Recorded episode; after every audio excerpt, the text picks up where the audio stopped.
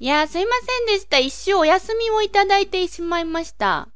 ね、もう仕方がないというか、あの、やむなきことだと思いますが。はい、リスナーの皆さんもいきなり一周飛んじゃったので、何かなそうってそう思わせちゃったかなと思って、私の理由だったんですよ。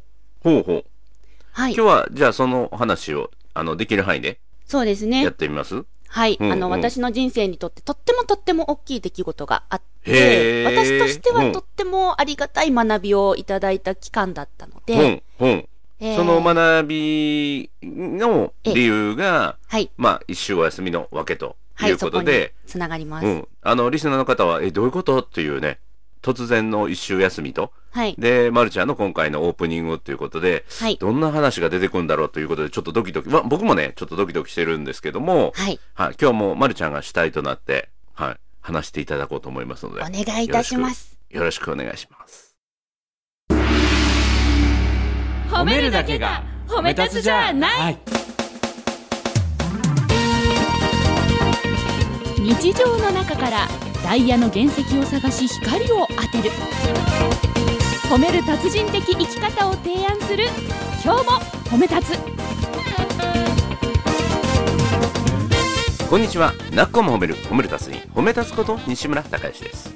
こんにちは褒め立つビギナーまるっと空気をつかむ MC の丸山久美子ですこの番組はですね、褒め立つって何と褒め立つに興味を持っていただいた方、そして褒め立つ検定は受けた、あれ褒め立つの講演会、研修を受けたんだけども、最近褒め立つご無沙汰だなっていう方に褒め立つを楽しく楽しくお伝えする、そういう番組です。はいあの先週ですねお休みいただいたのはもうズバリ、うん。うん。あのーちょっとこうびっくりするかもしれないんですけどうん。とある身内を見とってきましたうん。み ものすごく軽く言ってるんやけど、もうあの見見とるということは目の前ではいはい息を引き取られるそうですその見取りですをはいされたっていう。そうなんです、え実はですねあの私、この3週間1ヶ月近くーうん身内を介護してましてうんで24時間住み込みで介護してたんですようんでその身内はですねあの、うん自宅で最後を迎えたいっていう強い強い強い希望を何年も何年うもんうんうん周りの関係者に言い続けてきたらしくってうんで最後私が住み込んでうん見取らせていただくというなんかねもう本当にびっくりするようなドラマのような日々を過ごしていました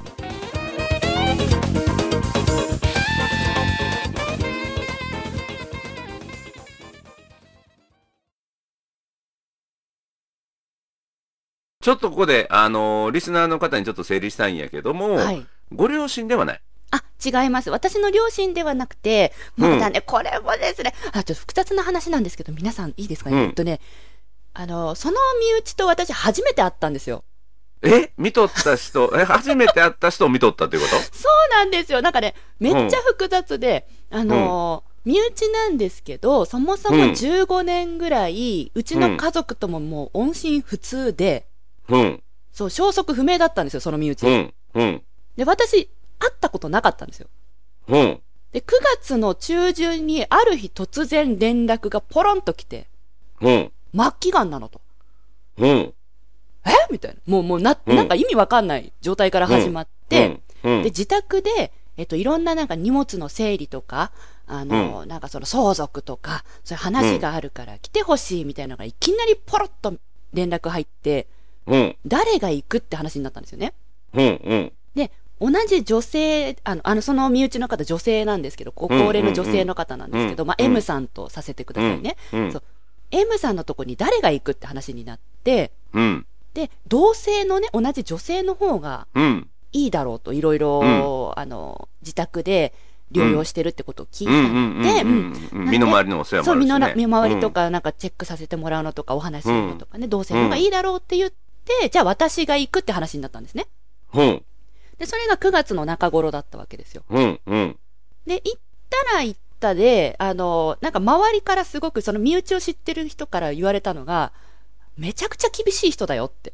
その M さんが。そう。うん、う ん、だから、もう急遽ワンピース買いましてね、うん、急遽高級な梨を、大きくてすごい甘い梨を2つ買いましてね。うん。あ、ワンピースって服ね。あ、服服服そう。あうの、んちょっと清楚に見えるワンピースを。なんか漫画を読んでチームワークを学びに行ったんがじゃなくて、服のワンピースね。そうそう、漫画のワンピースじゃなくて、うんお洋服のワンピース、うんうん清掃に見えるワンピースをもう急遽買いに行って、急遽うんお土産の梨を買って、うん。で、急遽行ったわけですよ。そしたら、聞いてた話と全然違くって、うん。もうめちゃくちゃお上品で、うん。お綺麗で可愛らしい女性の方だったんですえ。ーちなみにおいくつぐらいの方なんですかえっとね、76? うんうん。うん。うんうん。で、はっきりされていて、意識とうんか頭はっきりされていて、聡明でいらして、うん。めっちゃ頭いいんですよ、話すことが。うん。うん。うん。やばーと思って、もうわ、うん。私こうじゃないですか。で、紅白はなかった。怖くない。へえ。全然怖くない。うん。で、はじめましてって、その挨拶も私、あの、ね、緊張するときに自分でセリフ考えてから挑むものですから、うん。うん。うん。初めて会う時の挨拶の言葉とか一語一句考えてったんですね。はい。はい。はでそしい。うんたら、その日に意気投合して、うん。カバンまで2個いただいちゃって、えへへ。おうおうおうおう。で、実は家のね、整理をしたいのよっておっしゃるから、あわかりました、私明日空いてるんでって、うん動きやすい格好で来ますわって、その日うんワンピース着てったのに、次の日ジーパうンん T シャツで行って、おーうんうんうん。で、そしたら今度、あの、お洋服の整理をしたいっておっしゃったんですね。うん。で、よかったらこれ着てみなさいって言われて、うん。なんか明らかに入りそうにないワンピースを、うん。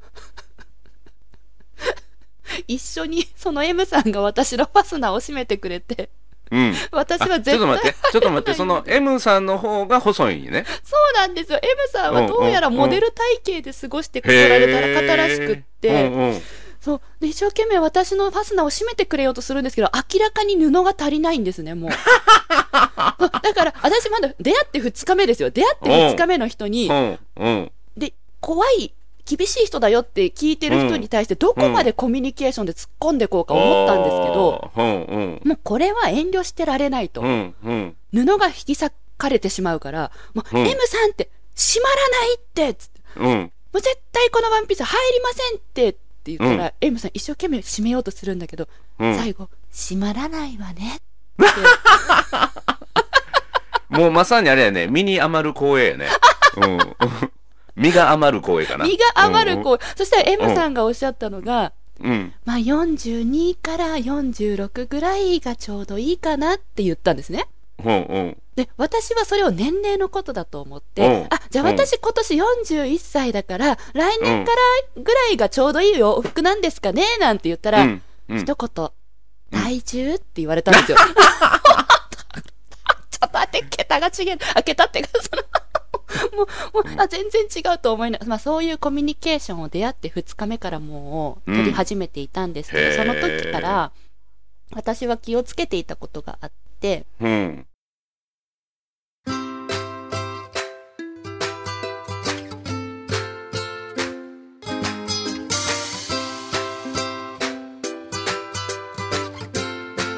今日も褒め立つ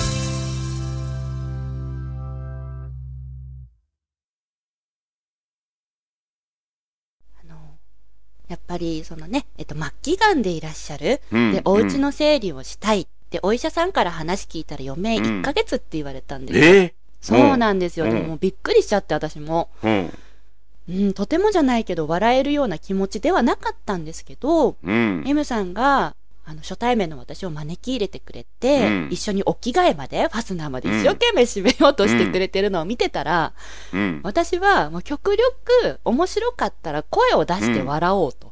うん。で、お洋服入るやつもらえて嬉しかったら、嬉しいっていう気持ちを言語化して伝えようと。うん。うん。そういう笑い声とか、ポジティブな気持ちの言語化っていうのを、うんもう2日目の段階から意識し始めてました。うん。あの、ちょっとここで聞きたいんやけど、はいその、余命1ヶ月っていうのはすごい衝撃なんだけ衝撃ど、でしたね。その M さんはその余命1ヶ月っていうのをどういうふうに受け止めてはったのもうその手前の段階でうろたえたりとか、はい。絶望したりとか、そんな段階はなかったのほいで今、その時はもう静かに受け入れてる感じえっ、と、おそらくなんですけれども、周りの人、うん M さんから直接その話を聞けたことは実はなくて、うん。周りのお医者さんやヘルパーさんから聞いた話によると、うん。 7月頃の時点でもう先長くないですと。だからうん家の整理や相続などしてください。会いたい人には会ってくださいって言われてたらしいんですよ。うん。うん。その時はやっぱり取り乱してたらしいんですけおど、ー私がお会いした9月後半の頃にはとっても穏やかうん。で、うん。むしろですね、あの、言葉を発するのが精一杯な体の状態でした。え、その、お会いした9月にははい、お会いした9月には。だから、うーん本来だったらそのファスナー閉めるとか、うん。あの、できないぐらいの体だよって、うんお医者さんたちから言われてたんですけど、うんうんうん一。生懸命車椅子乗って私のファスナー閉めまくってくれてましたね。 あ、その時はもう車椅子だったんや。車椅子ですね。 もう、うん。あのー、直立歩行で歩くことはできなくて、へえ。お手洗いいも行けないんですけど、うんうん。絶対におしめ生活は嫌だって言って、うんうん。ベッドの隣に簡易トイレを設置して、うん。で、頑張って過ごしてらっしゃいました。うんうんん。なるほど。じゃあもう本当に、嫁1ヶ月っていうのが、もうこちらもその、なんていうかな、受け入れざるを得ないような、まあ、衰弱具合が、まあ、うんあの言葉はとか考えはししっかりしてるけども、はいそういうとこやったよね。うん、ただそうやって私はファスナー閉まらないとか42から46うんで体重とかって笑いながら喋ってるもんですから、うん全然その嫁1ヶ月の感覚がなかったんですよ9月の段階で、うんそしたら9月の末日に M さん転んでしまってお家の中で、うんうんベッドから降りようとしたのか、うん車椅子に乗ろうとしたのかわかんないんですけど、うん転んじゃって怪我したんですねうんでそれで私があの会いに通っていた段階からもうこれは泊まり込もうと思って、ほうそう、私が近くにいたら、うん、役に立たないかもしれないけど、なんかちょっとできるかも同じ女性だしって言って、うんで、M さんに相談をして、うんで、転がり込んだんですね、家に。 ほうほうほう泊まり込み、それが10月の1日。うんで、そこから人生やったことがない介護生活が始まるんですけど、うんまあ、体を持ち上げる一つにしてもやったことがないので、うんやり方わかんなかったんですよ。うんなので、これは協力が必要だと思って、でも M さんがなかなか言葉を発するのももう呼吸が苦しそうだったから、なるべく端的に分かりやすくお互いコミュニケーション取れないかなっていう工夫をし始めたんです。うんうんその時に一番役に立ったのが掛け声。ほうせーのとあか、あうんあと、M さんをお手洗いに座ってもらう時に、はい、じゃあうん降りますよ、せーの、1、2、3って言って降ろしたり、うんうんあとは、M さんに、あの、ベッドに、なんていう、ナースコールみたいなベルを私の方でつけて、うん私が家の中どこにいてもそのコールが聞こえるように家を改造したんですよ。うんで、そのベルを M さんが、あの、日中のみならず深夜も鳴らしていいからねってお伝えしてたら、深夜の2時とか朝4時とか鳴るわけなんですけど、うん私はそのベルが鳴った瞬間にパッと起きて、うんで、M さんの部屋に向かうんですね。うんただその時に、えっと、私は2階にいて M さん1階で寝てたんです。うんうんだからちょっと距離があるじゃないですか。うんこういう時にも掛け声とか声ってとっても重要で、うん真っ暗闇の中、ベルで呼ぶ人の気持ちを考えたら、うん不安だと思ったんです。うんうん。だから、ベルが鳴って私がパッて起きた瞬間に大声で、はーいってうん返事をして、で、その2階の部屋から M さんのいる1階まで行く間に、ずっと私、はいはいはいはい、はい、今向かってますよ、はいはいって言いながら、向かうことにしたんですね。うんこれって、あの、M さんから後ですごく心強いってお言葉をいただけて、うんなんか、自分のことを呼んでくれる人に対して返事をするって、今までの人生でも大事にはしてきたんですけど、うんその、呼んでくれた人の気持ちまで思いばかったことは私なかったんですよね。うん相手が不安で私を呼んだんだったら、近づいてくる距離が声で分かれば、ちょっと安心につながるかなと思って、はいうんはいはいはい、今向かってます、はいって、声を出しながら向かうっていう、そういうコミュニケーションの取り方もなんか学ぶことができたというか、うんうん、なんか呼んでくれた相手の気持ちを考えるっていうのを学びました。うん。四歩目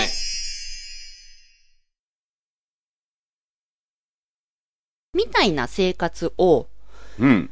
していたら、今度 M さんが、あの、声が出なくなってきたんですよ、本当に。ほう。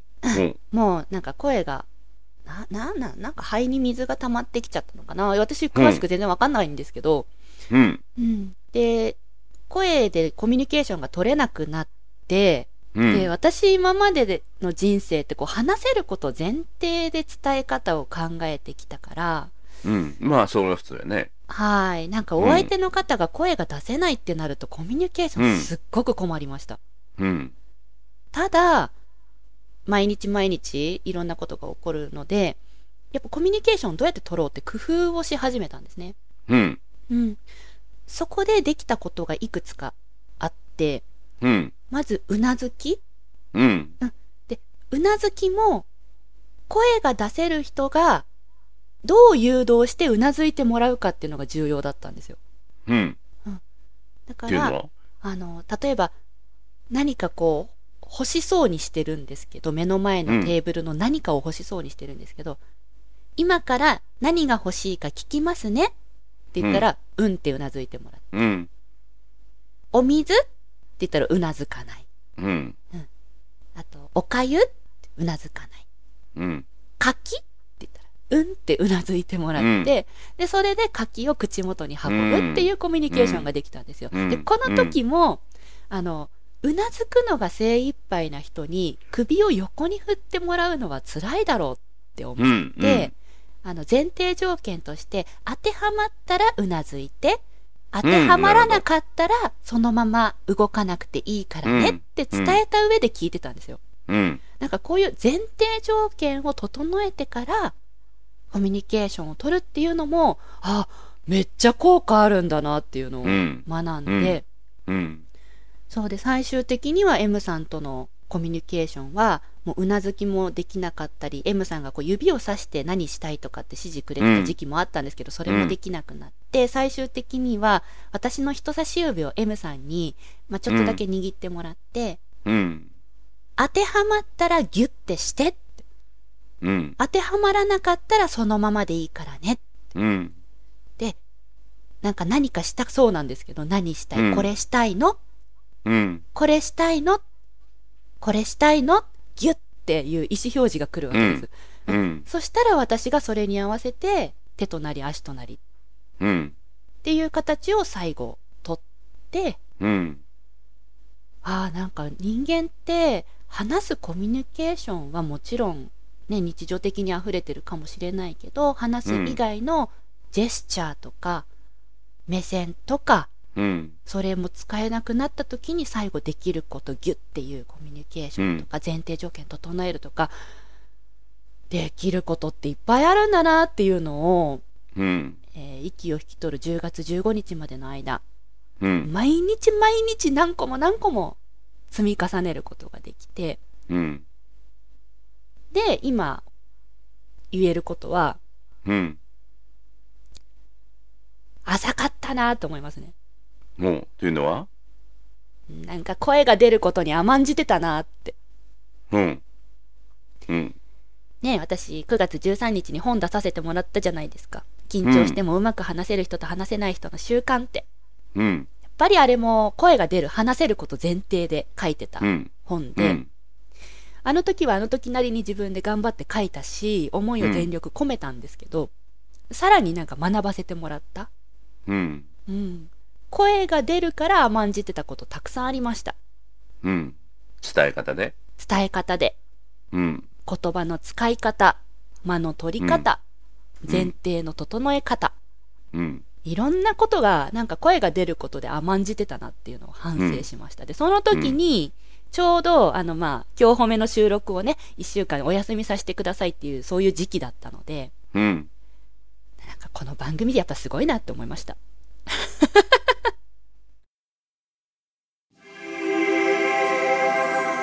4歩目。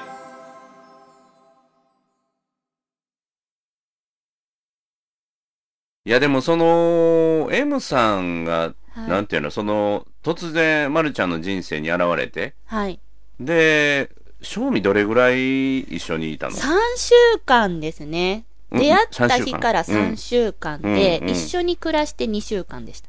間うんうんその3週間の間に目の前で弱っていかれる、はい。うん、余命1ヶ月っていうね、悲しい見立てが、まあ、そのまま当たっちゃったんだけども、はいその余命1ヶ月の命の使い方、はい。周りの人に対するその意思表示をしながら、まあ、その方は M さん生き切ったんやと思うんだけど、もうすっごい生き切ったらしいですよ。あうんの、お医者さん、ヘルパーさんも大絶賛すぎるぐらいの大絶賛で、うん、あの、お医者さんに言われました。自宅で最後を迎えたいっておっしゃる方でも、最終的に、あの、不安だったり、家族の支えが難しかったりして、施設に入る方がほとんどなんですって。うん、うん、で、そんな中、いきなり現れた、うん、ね、私うん、と M さんで協力してコミュニケーション作り上げて、うん、でうん、で、最終的に自宅で本人うのん、希望を全部叶えた状態で、うん、えー息を引き取れたっていうのは、もうお医者さんもヘルパーさんも、うん、もう、もう、もうこ、こんな、こんな状態見れると思ってなかったですって、いい意味でですよ。うん。うんうん。言ってくださいました。だからうん、その M さんの大往生をね、まるちゃんが見届けて、はい。で、大切な人の死っていうものは、はい何かを教えてくれるよね。そうですね。本うん。当に、うん。これをね、私がうまく言語化したいんですよ。 うん。言語化の能力の低さよ。うん、い本当にや、この、この世の中に絶対っていうものはないし、もしはい絶対っていうことがあるとするならば、それは、この体っていうのはいずれ役目を終えて、はいこ。の世の中からなくなってしまはい。う。で、やがて必ず来る死というものを恐れてばかりいても仕方なくて、はい。今を生きていると言えるかどうかっていうのを一番僕は問いたいんよね、自分に。本当ですね。全力で生きてたかなって、やっぱり思いましたもん。ううんだから M さんも残り1ヶ月っていう中で、はい。あの、まあ、まるちゃんと意思疎通をしながらね、はいうん、牡蠣食べたいとか、はい。あるいは、まあ、女性として、まあ、なんていうかな、おおしめするのは嫌だとかね、っていう、そうまあ、生き様を貫いた、それを支えてくれたまるちゃん。はい。うん。で、やはり、なんていうの、話せたり、立って歩けたり、うん。っていうことがもうあまりにも当たり前にできる人は、その、ありがたみっていうのをつい忘れてしまうし、そうですね。まあ、それは当たり前だと思ってしまうよね。うん、うん、ううんん。本当に痛感しましたね。うん。あの、歩けなくなったからって言って、楽しみが減るっていうネガティブな考えはやめようとうん。思ったので、うん。 M さんがいらっしゃる、その、リビングで、ベッドで寝てもらってたんですけど、すぐ横キッチンだったんですよ。うん。で、M さんが、内緒なんだけどねって私にこっそり教えてくれたんですね。うん。夜中にね、うん。車椅子に乗って、うん何か食べ物ないかなって冷蔵庫見に行くのよって教えてくれて、え、へ M さんちょっっと待って、今全然食事取れてないのにあなた何冷蔵庫行ってこっそりいろんな食べ物見てたのねって。と、うん。 M さんにとっては食べることが楽しみなんじゃなくって、うん何があるかなって冷蔵庫開けることが楽しみだってその時初めて知ったんです。うん。うん。だから、あ、人によって楽しみも違うんだと思って、うん。うん。じゃあこっそり仕込んどこうと。うん。車椅子に乗って楽しみがあれば、なんかね、その、キッチンに行く楽しみが増えると思って、私、うん冷蔵庫にお手紙貼ったんですよ。ほ柔らかい柿と、シャインマスカットありますっていうお手紙を、う。ほう。で、ほう。レムさんが手に届く冷蔵庫のところに、ほう。柔らかい大好きな柿と、あと、うんなんか大好きらしいシャインマスカットを一口サイズに切って、うん。多くつけといて、うん。こっそり仕込んどいたんですね。ほう。そしたら朝なくなってるんですよ。おー、すごい。いい話やね。あって言って私が M さんにう、ん。 やったねって言ったら、うん。美味しかったみたいな、なんかそういう、おーそういうコミュニケーションとかも増やしてえーいいいくことができ話、て、いい話。うん。だから、あの、なんて言うんでしょうね。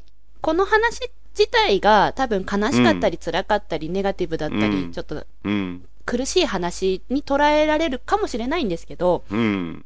私たちは、あの、限りある時間をいかに楽しく面白く、うん。笑って過ごすかっていうのを全力でコミュニケーション作っていったんですよ。うん。うん。だから、なんか、楽しいとか、面白いとか、うん。それを協力して作っていくことうん。は人生をもうバラ色にしますね。うん。ううん。ん。せっかく今私は話せるなうら、ん。うん。そういう時間増やしたいって思いました。 4歩目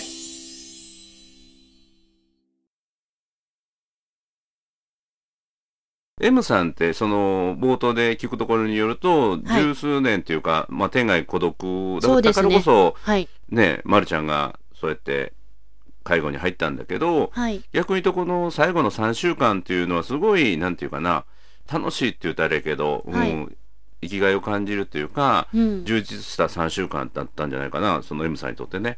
なんかそうみたいです。あの、結構その、不安がやっぱり大きかったみたいで自宅で一人で過ごしてるっていうのは、うんうんうんお薬もそういう不安を抑える薬をなんかもうガンガン飲んじゃってたらしいんですよね。ねところがどっこい私が転がり込んでから全くその薬が減らなくなったっていう話うをんうんうん薬剤師さんから聞きましたし、うんうんもう自なるほど宅じゃなくて施設行かなきゃダメかなって漏らしてたらしいんですけど、うんうんもう最後もずっと自宅自宅自宅ってう言んってたので、ちょっとはお役に立てたかなと。うんだから、あの、M さんは、はい余命1ヶ月っていう余命宣言を受けて、はい。で、その、限られた時間を、はいまあ、全力で生きようって。そうで、ですねまるちゃんもそれを全力で支えようという、うんこの3週間だったと思うんだけども、はい。よく考えてみたら、はい。あの、本当に実感ないんだけど、すべての人は余命宣言受けてるんよ。え、どういうことですかいや、いずれこの命はなくなるんよ。で、それが、いつ来るかわからへんからのんびりしてるんですよ。あだから、その、やがて喋れなくなる、歩けなくなる、あ。はい。という時の、なんていうかな、絶望感があって、はやいっと、あるいは余命宣言というか、見える先に余命を突きつけられると、もう今あるものを生かしていこうと思うんだけど、うんうんもうそれがないから、もうぼんやりと生きてしまう。はい。だから、その大切な人の死っていうのは、やがてあなたも来るんだよっていうことを今ちゃんと目の前の人に対して、はい。やれることをやってるって。はい。うん。だから先ほどの柔らかい柿と、まうんシャインマスカットはい。のようなことを、あの、健康な人にしたっていいことやからね。そうですよね。うん、うん。そうのそ人うそのう。大好物をどっかにサプライズで仕込んでおいて、やったはいねっていうような、え、はいみたいな。っていうのは、できることやから、はい。うん、そんなことを今、目の前の大切な家族や、はい。うん、そういう人たちにやってもいいっていうことだからね。そうですね。本当伝にえ私は。方の工夫もしてもいいし。うん、うんなんかもっともっとできることあるよねって、この日常で、うんね、この収録でもそうだうし、ん。もう誰と接する時でも、うん。自分がもっと工夫できるよねって思いました。うん。うん。で、あともう一つね、僕、はいまるちゃんの話聞いてて思い出したのは、はい。人が、その臨終の際に、はい。一番最後まで残るのが聴覚なんですって。あ、そうらしいんですよ。そう、耳は最後まで聞こえてるってうん言ううんんですよね。そう。だから、まるちゃんがそばで最後見とったっていうのもそこになんか意味があるんやと思うよ。まるちゃんの声を届け続けるっていうの。この、あの、うん。 M さん劇場っていう名前で私たち家族の中で ね、もうあまりにもすごいことがあって、うん。褒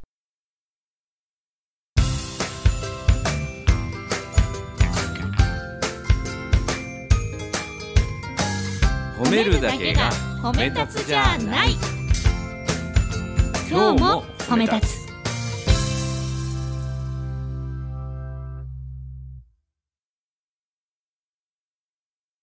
朝方 M さんね、息引き取ったんですけど、うん。ですけど、えっと、私たちす、あの、すぐにこう、緊急連絡先に連絡をせずに、うん。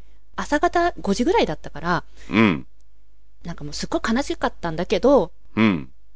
えっと、前日に私、盛大にお寿司食べたんですよ。うん。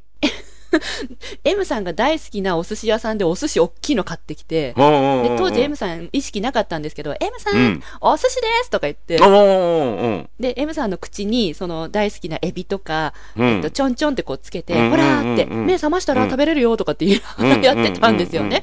うんうんで、そしたら、お寿司買いすぎて余ったんです。うん。だから、その息を引き取った朝に、M さんって、お寿司食べてから、うん、いろいろやろうよって言って、ろ私、朝っぱらから寿司食べたんですよ、その余ってる寿司を。うん。お寿司食べ終わって、なんか普段やらなかったのに、あの、酸素濃度を測る指先にこうピッて挟むやつがあるんですけどね。うんうんいつもやったことないのに、初めて M さんの指先にピッて挟んだんですよ。うん。うん。そしたら、動いてんですよ。えええ、うんと思って、うん、生きてるやん、ほんなら。いや、そ、え、で、で、でも、呼吸止まってんですよ。うん、うん、でも、ピコン、ピコンって、うん、動いてんですよ。うん。で、反応してる何やん。これ何これと思って、え、何これうん何これって思ってる間に、えっと、緊急連絡先の方々がいらして、うん、うん、で、全部こう、もう一回それを計測したら止まっうん。でへて、えご。臨終ですねってなったんですけど、うん。後々、その、先生たちに聞いてみたら、稀にいらっしゃるんですって。呼呼吸吸が止まっても1時間半、うん2時間、心臓だけ強い方うん動いてるってことが稀にあるらしくて、うん。だから M さんそれですねって言われて、で、ずっと聞こえてましたよって、だからお寿司も一緒に食べてましたねってう言っん。うて、んそんなことあるみたいな。うん。すもうごい最ね後。の最後まで M さんは私たちに、もう最高の思い出を残してくれました。うん。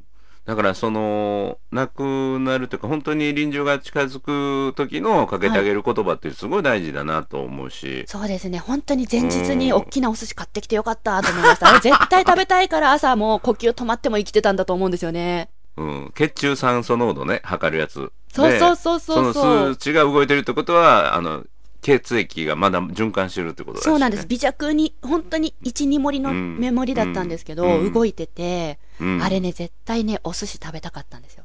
うん、うん、。そううんだから好きなものを、こうね、用意するとか、うん好。きなものを見るとか聞くとかって大事なんだうんなって思いました。うん、うん。僕ね、その、僕の話だけ一個すると、はい。うちのじいちゃんが、はい。平成2年亡くなったんだけど、はい。その時に僕は社会人1年目で東京に行ってて、はい。で、じいちゃんの亡くなるのがもう近いっていうことで、は大い阪戻ってね、はい。僕めっちゃじいちゃん子やったから、ええ。で、じいちゃんも僕が長男の長男やから、やっぱはい後継ぎやから、ものすごい可愛がってくれてて、はい。で、高ボン、高ボン言って、高吉、高高ボン吉って可愛が って、うん、はい高可愛がってくれて、はい。でね、じいちゃんの本当に最後亡くなる時に、うんうんおじいちゃん言って、はい。声かけて、もう全くそれ、もう意識もなくて、反は応い何もない時やねんけど、はい。僕がじいちゃん言うたらね、涙ポロンとこぼしてね。聞こえてるんですよね。う絶対聞こえてる。んうんうんうん。ほんで亡くなっていったんよ。うん、本うん、当で、にみんなで、あ、聞こえてるなー言うて。そう、聞こえてる。うんだからこう、聞こえてるからこそ、どんな言葉を人に届けるか、ねもううん工夫できるなって思いましたね。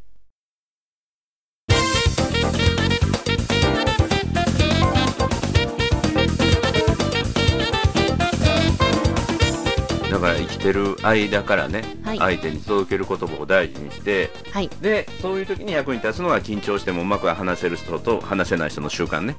はい。この内容を読ん で、話し方を、うん、覚悟を決めて本、当にそうですね。はいなんはかいもう甘かったですね、私はいろいろと。本当反省しましたよ、M さんのおかげ。だって十数年ぶりにっていうか初めて会う人初めて会う人ですよとの話し方だからもうこの本ね、うん、勉強しといてよかったら買い足しやからね、うんうん もう自分でいろい実ろそう地で。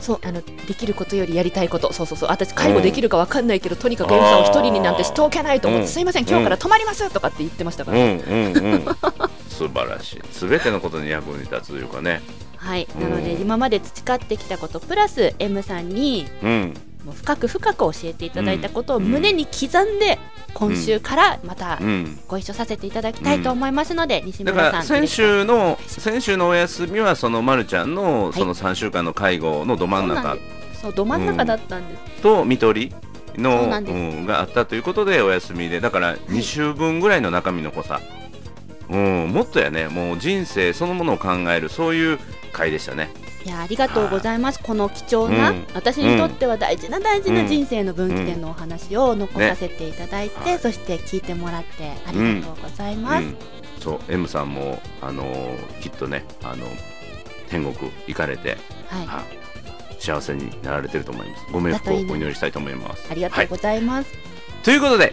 なっこも褒める褒める達人褒め立つこと西村孝之と褒め立つビギナーまるっと空気をつかむ MC の丸山久美子でした今日も褒め立つそれではまた次回